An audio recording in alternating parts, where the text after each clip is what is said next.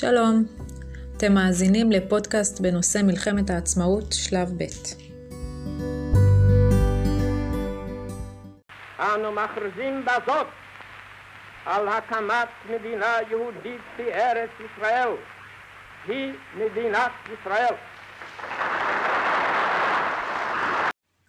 בן גוריון לא מבזבז זמן. יום לפני שהבריטים עוזבים את הארץ, בה' באייר תש"ח, הוא מכריז על הקמת המדינה בבית דיזינגוף בתל אביב. יהודים מכל רחבי הארץ שמחו שמחה גדולה ויצאו לרקוד הורה ברחובות. מי שלא כל כך אהב את הרעיון, היו חמש מדינות ערב המקיפות את ישראל סוריה, לבנון, ירדן, מצרים ועיראק. הן הכריזו מלחמה על מדינת ישראל הצעירה, ויום למחרת הכרזת המדינה, החל השלב השני של מלחמת העצמאות.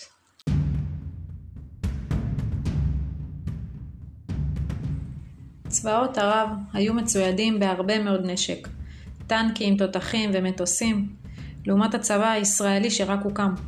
אבל חיילי צה"ל היו מצוידים במוטיבציה רבה ובמטרה משותפת, להגן על המדינה החדשה.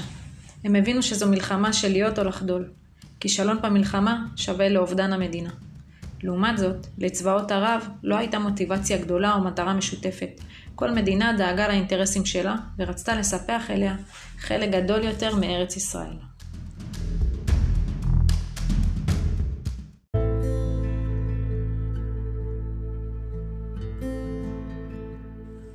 השלב השני של המלחמה התנהל קרוב לשנה, מ-15 במאי 1948 עד מרץ 1949.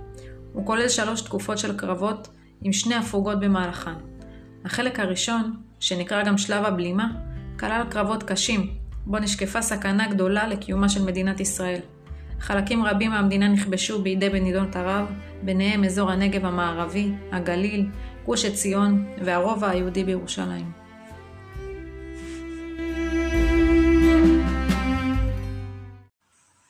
אחרי חודש של לחימה קשה, הושגה הפוגה של ארבעה שבועות. צה"ל ניצל את ההפוגה להתארגנות מחודשת וגייס חיילים ונשק נוסף. גם צבאות ערב הצטיידו, אך המשיכו לפעול בנפרד.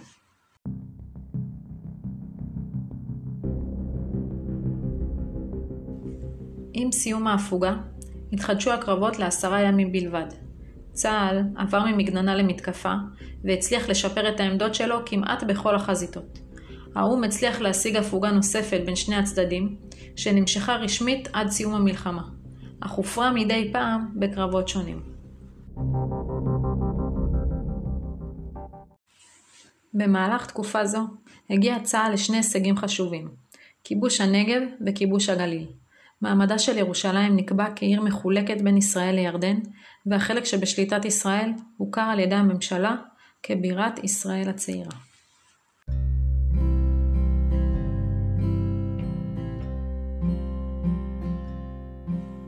תוצאות המלחמה השפיעו רבות על האזור.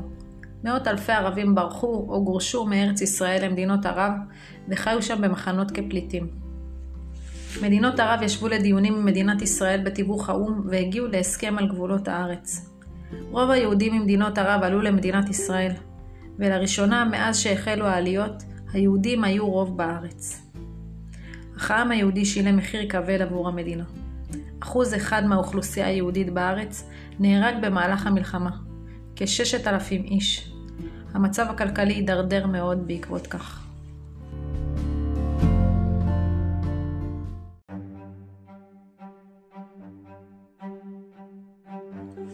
המלחמה הסתיימה עם הסכם שביתת נשק. הסכם שביתת נשק זה הסכם בו שני הצדדים מגיעים להסכמה זמנית להפסקת הלחימה ביניהם. הצדדים מוכנים לקיים הסדרים כדי להבטיח מסלול חיים תקין. מה האינטרס של מדינות ערב לחתום על הסכם שביתת נשק? הן כבר היו מותשות מלחימה וחששו שישראל תכבוש שטחים נוספים מעבר למה שכבר כבשה. בנוסף, לכל אחת מהמדינות הייתה סיבה שבגללה חתמה על הסכם עם ישראל. המצרים רצו לשחרר חטיבה שהייתה מוקפת על ידי צה"ל באזור פלוגות של היום. ישראל קיבלה שליטה בנגב והמצרים קיבלו בתמורה את רצועת עזה. הירדנים חששו שישראל תכבוש את אזור השומרון. הם קיבלו את דרום הר חברון, ואילו ישראל קיבלה את אזור ואדי ערה. ירושלים נשארה מחולקת בין ירדן לישראל. הגבול עם לבנון נקבע כמו קו הגבול שקבעו הבריטים והצרפתים ב-1923, והוחלט שישראל תפנה את 14 הכפרים הלבנונים שכבשה, והצבא הלבנוני יפנה את ראש הנקרה. הסורים פינו את אזור משמר הירדן, אך ניתנו להם זכויות להשתמש במי הנחלים שיורדים אל הכנרת. לעיראקים לא היה שום אינטרס באזור, ולכן הם בחרו שלא לחתום על הסכם עם ישראל.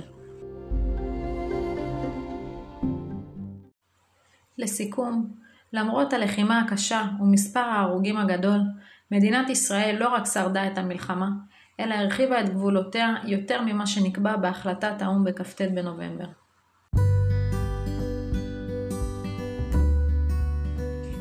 עד כאן הפודקאסט בנושא מלחמת העצמאות שלב ב'.